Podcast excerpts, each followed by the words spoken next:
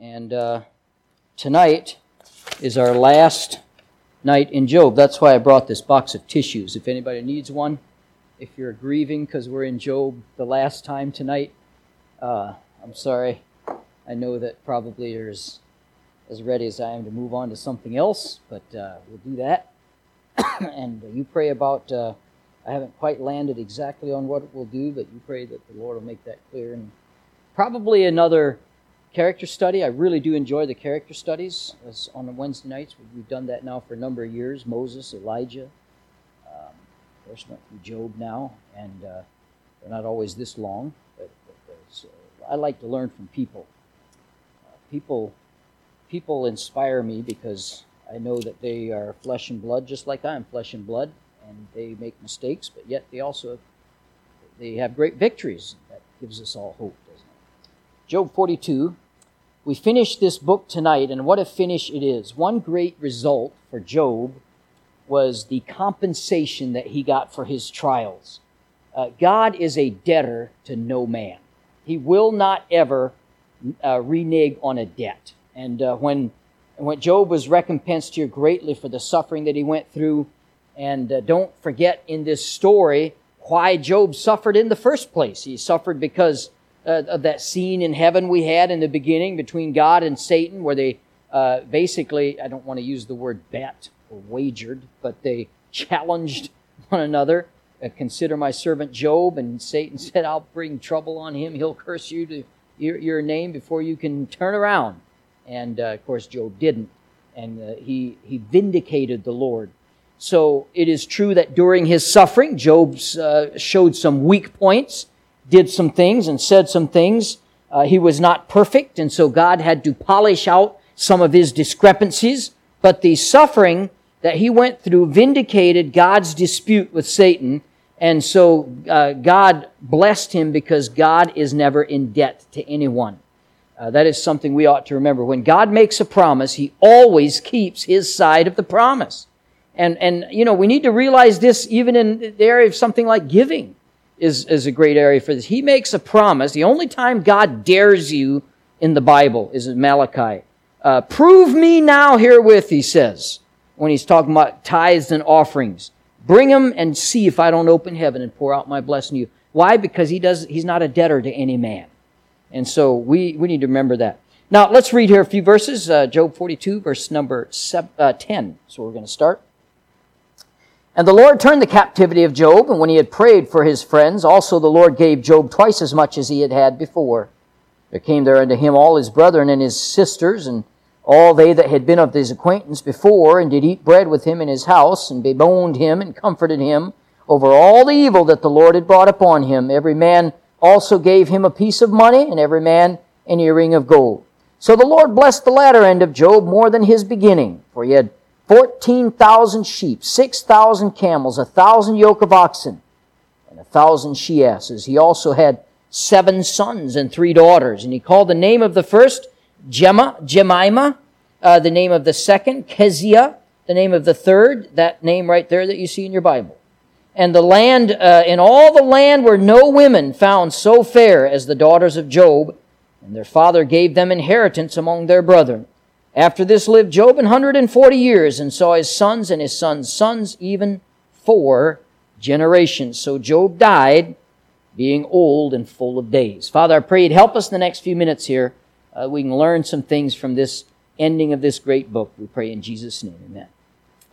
Uh, so, talking about the reward, I want to. That's what we're going to talk about tonight. God's reward. Let's look at the prompting of it in verse number ten. The Lord turned the captivity of Job when he prayed for his friends. This is fascinating to me. Now, do you remember last week we talked about the fact that his friends had to sacrifice? they had to come to Job to have him pray for their sacrifice. After they spent a whole book castigating him as some wicked sinner, God said, no, for your sacrifice to be acceptable to me, for your wickedness, you got to get Job to pray for you. Him I'll accept. You're going to have to go through him. Humiliating but yet they did it, which is a, is a blessing. And now, uh, here it says, when he prayed for his friends, that's when the Lord turned the captivity of Job. Uh, Job prayed for his friends. Look at who, that, that's who he prayed for. Um, I, I think it's kind of interesting. It uses the word friends. more like adversaries, if we read the book, right? Uh, they weren't that good friends. Uh, the Bible is very kind to call them his friends.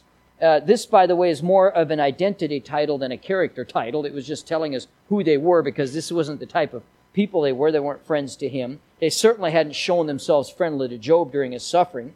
So that's who he prayed for. But notice when he prayed. Don't miss the fact that Job prayed for these men when he was still suffering. God turned the captivity. God gave him relief after he prayed for those friends. So he prayed for them uh, while he was still suffering greatly. Can I tell you tonight that some of the best medicine for a person who is suffering is to help others in their suffering? I don't know if you've ever been there, but when we're suffering or when we're going through a very hard time, we tend to become very self centered. And this is natural. I mean, it's the most natural thing in the world. When we're hurting, to look at ourselves and uh, focus on ourselves. But self centered actions do not alleviate our suffering. Go ahead and try it next time you're suffering. You don't help yourself by being selfish. You don't help yourself by being self centered. Being concerned about the needs of others will definitely alleviate that suffering. That's why when Job prayed for his so called friends, he was delivered from his affliction. I think it's interesting, it's called captivity in our text. Did you see that? The Lord turned the captivity of Job, verse uh, 10. You ever felt like you're in a prison of your own suffering? Job was. He was like in prison, he was a captive with it, he turned that captivity. The prompting, look at the principle in the reward. Look at verse 10. Also, the Lord gave Job twice as much as he had had before uh, twice as much. So Job had lost nearly everything in his troubles, but God gave it back to him, and God, as he always does, paid a high interest. When you reap, you reap more than you sow, the Bible says. And uh, we will always reap more. That, that can be good or bad, depending on what we sow. But uh, we, we will always reap more than we sow. He gave him a, if you do the math, he gave a hundred percent interest. Gave him twice what he had before. God is always doing that you can't outgive God. Uh, you can't. Uh, he, he doesn't. He doesn't become indebted to any person. Now, of course, Job's giving here that we're talking about uh, was his suffering, but yet uh, that was the, the principle remains here that when you give to God, you get the highest percentage rate anywhere. So God's uh, Job's reward is a promise to all of us that God will reward those who serve Him and do the right thing. Now look at the popularity in the reward. This is interesting. I wanted to groan a little when I saw this. Look at verse 11. Then came there unto him all his brethren and all his sisters and all that had been his acquaintances before, and did eat bread with him in his house. And they did bemo- and they bemoaned him and comforted him over all the evil. Uh, when after Job's trial ends, his popularity increases. Then came. That irritates me just a little bit. Where were you a week ago? That's when I, I want to ask each one of these jokers. Now they show up when Job's troubles are over. Uh, that there, this popularity that Job is experiencing in verse 11, this is called fair weather popularity. You know what a fair weather friend is? They're there when the times are good, but they're not anywhere to be found when you're going through a tough time. Uh, I have went through some, both my wife and I went through some some trials in, in our ministry life, and and uh, we, when we were at our lowest point ministry in our ministry life, we found out really quickly who our real friends were. And uh, there, by the way, there were a lot less than we thought there were. We, uh, they made themselves very clear very quickly. So these people left. They split when Job was going through his trials, and now they come trotting back. Where were they when Job needed their comfort through his great affliction? Uh, where were they when he was hurting and suffering. They were nowhere to be found, and a lot of popularity is like that. Win and you're a favorite. Lose and you'll be booed. Fame is a vapor, popularity an accident, riches take wing. The only thing that endures is character. By the way, uh, popularity is not an indication of quality. I'll give you one, I'll say one word to explain that whole statement. Popularity is not an indication of quality. Kardashians. Need I say more? Okay. Uh, just because you're popular didn't make you anything worthwhile. Okay, so uh, but but uh, th- that's why we shouldn't depend on our popularity uh, to judge ourselves as what type of person we are. Amen? Character is what matters. And uh, we need to realize Job's quality was shown when he was faithful, not when he was famous. Uh, he showed in his faithfulness to God. Uh, popularity is like roses. You can smell the flowers, but don't squeeze the stems. Don't just get too excited about popularity because we need to take that with a grain of salt. But look at verse 11. Then came unto him his brother and his sisters, his acquaintances. The crowd was made up of his near uh, uh, kin, uh, relatives, his close acquaintances, his friends. They had known Job before. They were the people who were the closest to him. Uh, uh, so, where were they before? Is the question that I have. Sometimes our closest friends, and yes, even our relatives, will be the first to forsake us in times of trouble. But, and this is what we have to remember God is our refuge and strength, a very present help in trouble. Psalm 46 1. And we'd better remember that in times of trouble because we cannot, we all like friends and friends are important to me. I like to have friends. But when it really comes down to it, that's not who we can depend on. God is our uh, refuge and strength, a very present. I'm glad for those friends that stick with you through thick or thin. Uh, but there are uh, there's there's less of those in your life than you think there is, honestly. And so uh, it, it, does us well to trust in Him, lean on Him, not on uh, friends, although the, they, they're very important as well. Look at verse 11. They did eat bread with him and bemoaned him, comforted him over all the evil that the Lord had brought upon him. A little bit messed up in their theology there. God allowed it, but Satan brought it. Every man also gave him a piece of money, and every man an earring of gold. Someone, I don't know who made this statement, but I've used it before, and I think it's very true. The two best things a person can lose in life are probably fair weather friends and some weight. Uh, we can both, we can, most of, many of us can, can afford to lose a little weight. Amen. We can also uh, lose fair weather friends. That's a, that's a, a good thing to lose as well. Notice the conduct here of these fair weather friends. First, their consumption. They did eat bread with him in his house. Now, this is customary for friends to do. Uh, this is a mark of friendship. But I think Job was very gracious for letting them eat bread with him in the first place. I mean, this is.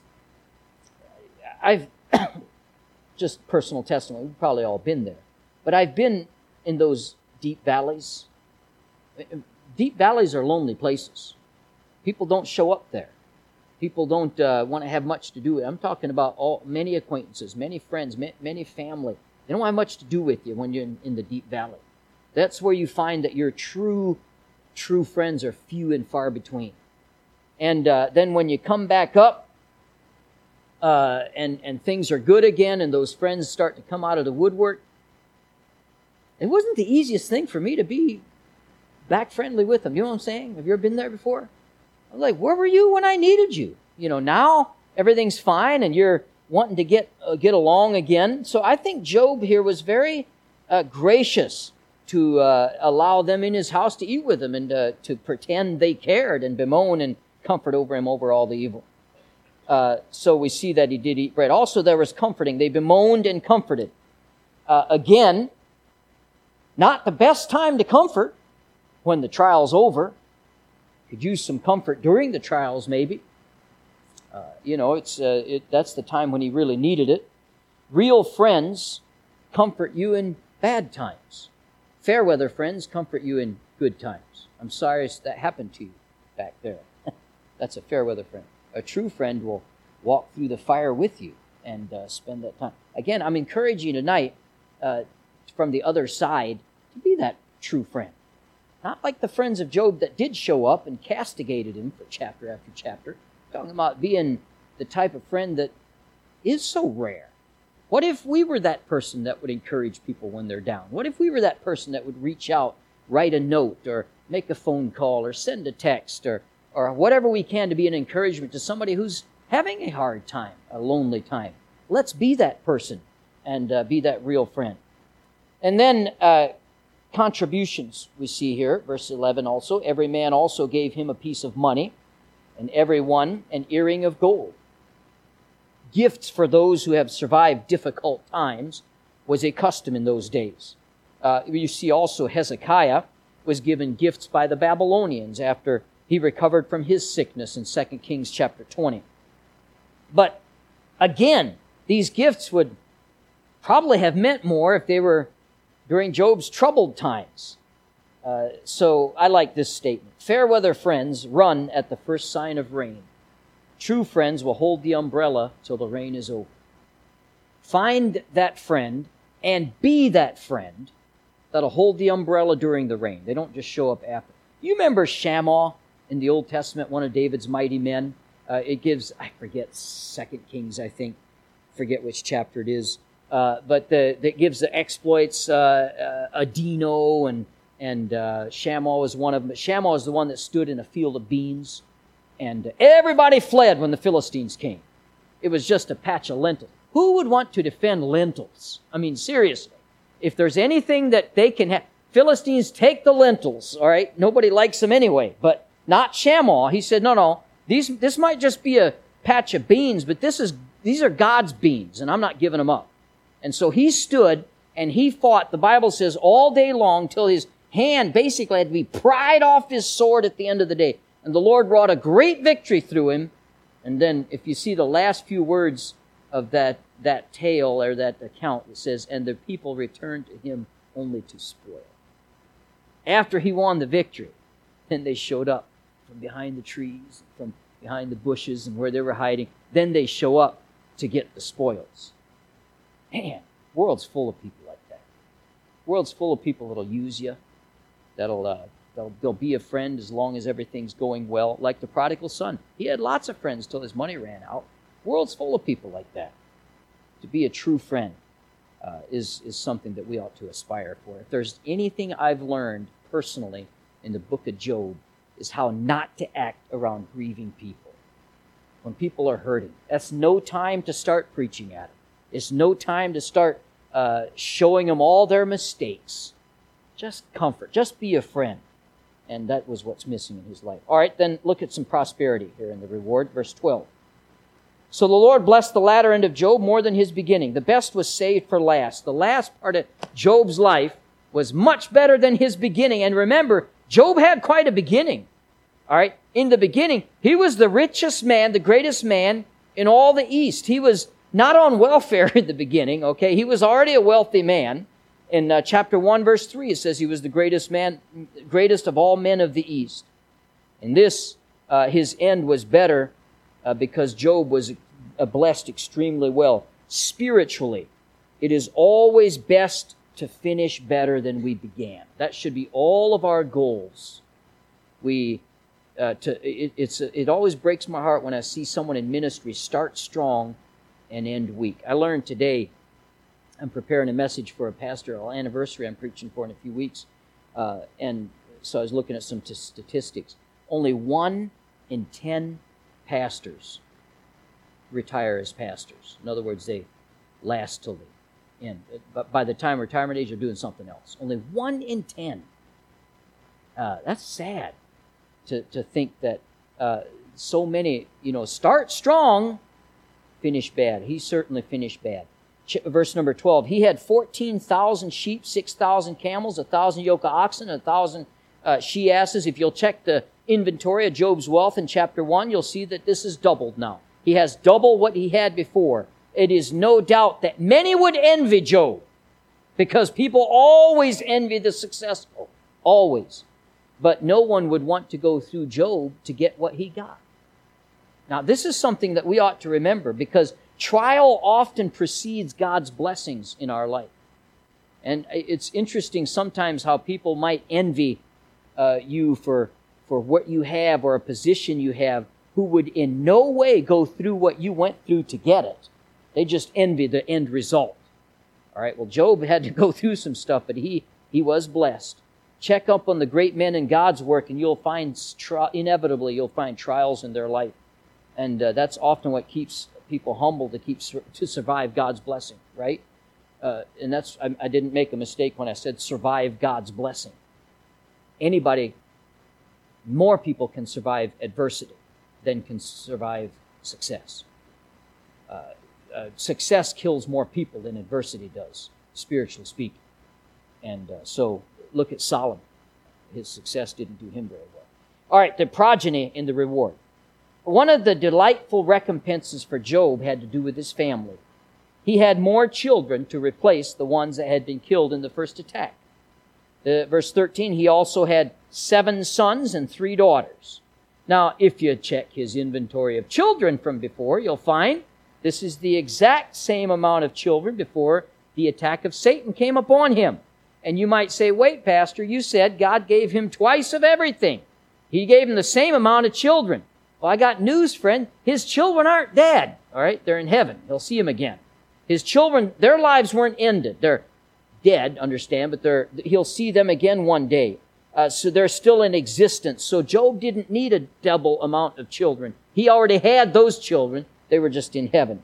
Uh, he'd be reunited with them, and he is now reunited with those that group of children. So if you've lost a child, uh, it's not lost forever. Amen. God uh, will see them again one day. This text is a, a great support text for the immortality of the soul.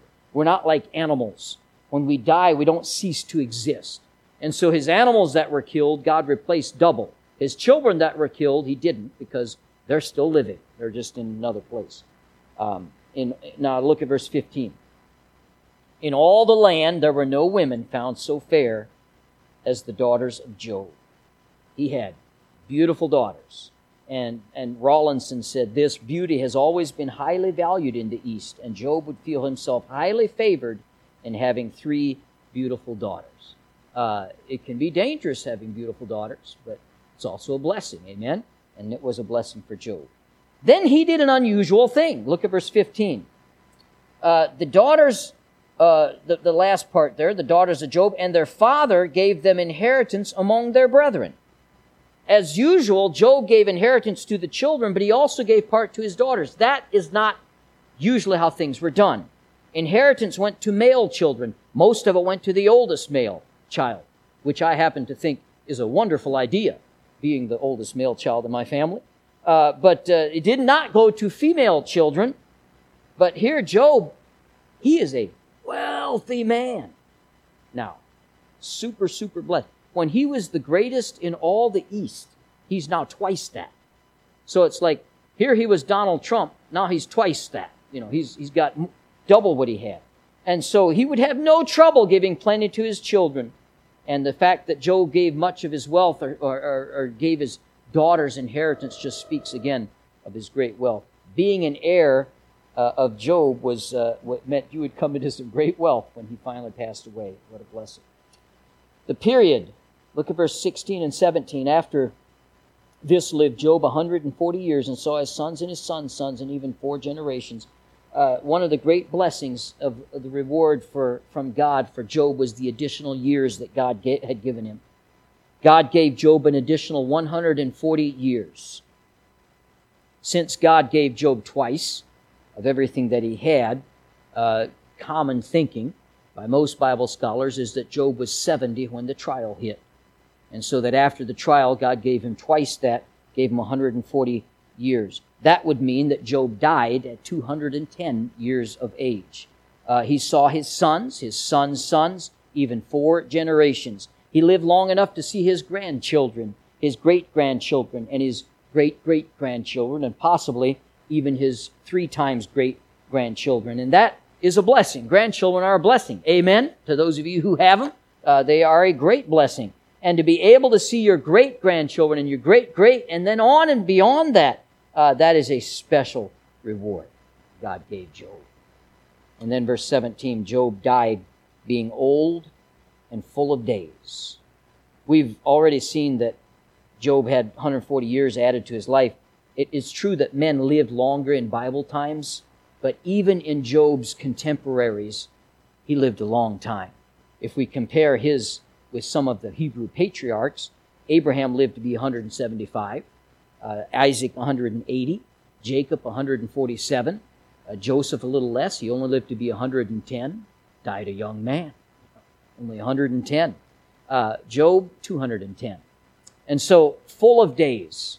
Now, this also, full of days would mean, would indicate anyway, prosperity and satisfaction. Job lived a pleasant life. He, he did go through some excruciating trials, but the last two thirds of his life was one of delight, one of blessing. His trials helped him to experience those blessings properly. That's what trials do. Great trials in your life will make you more grateful for the good things that are ahead. Like my dad, over and over uh, when I was being raised after we left the Amish, we never, I don't, I don't think we ever drove through a rainy night that he wouldn't. Isn't it a blessing to have a car? Isn't it a blessing to? Because we, for years, we did, we weren't in our settlement. We weren't allowed to have a top on the buggy, so we had an open buggy. And if it was ten below zero out, it was ten below zero out. You just, you just suffered. And of course, he, he's, you know, has never weighed hundred pounds because of his being crippled and you know have has no heat. He's always cold, and uh, so now he had a car and it had a heater, and he was grateful for. It still is, decades after we left. Uh, it's a blessing when you've driven in a cold buggy for many years. So great trial makes you thankful. I don't know how many times we got sick of it as kids when he'd open the refrigerator. Isn't it a blessing to have a refrigerator? We didn't have a refrigerator before. You know, everything spoiled quick. You had to. You didn't have cold things. You couldn't open the freezer and take out ice cream. I mean, this was a, a blessing. And so prior trials will help us appreciate current blessings. It's one of the rewards of trials. A lot of people cannot handle earthly blessings because it ruins their character. You know what will help it not ruin your character? Trials. Trials keep you humble. Trials keep you grounded. And great trial will remind us who we are, like it did for Job uh, he, he was full of days, but they weren't bad days, they were good days, and that's a blessing. So that ends Job. Much pain, some complaining, a lot of refining of his character, and great reward. And uh, it's a great end uh, to the book. So I hope that you learned half as much as I did, then we've, uh, we've accomplished something, because I certainly picked up a lot through this book. And if you didn't, we'll just start over next week. And in a year from now, we'll be through it a second time, all right? Let's pray.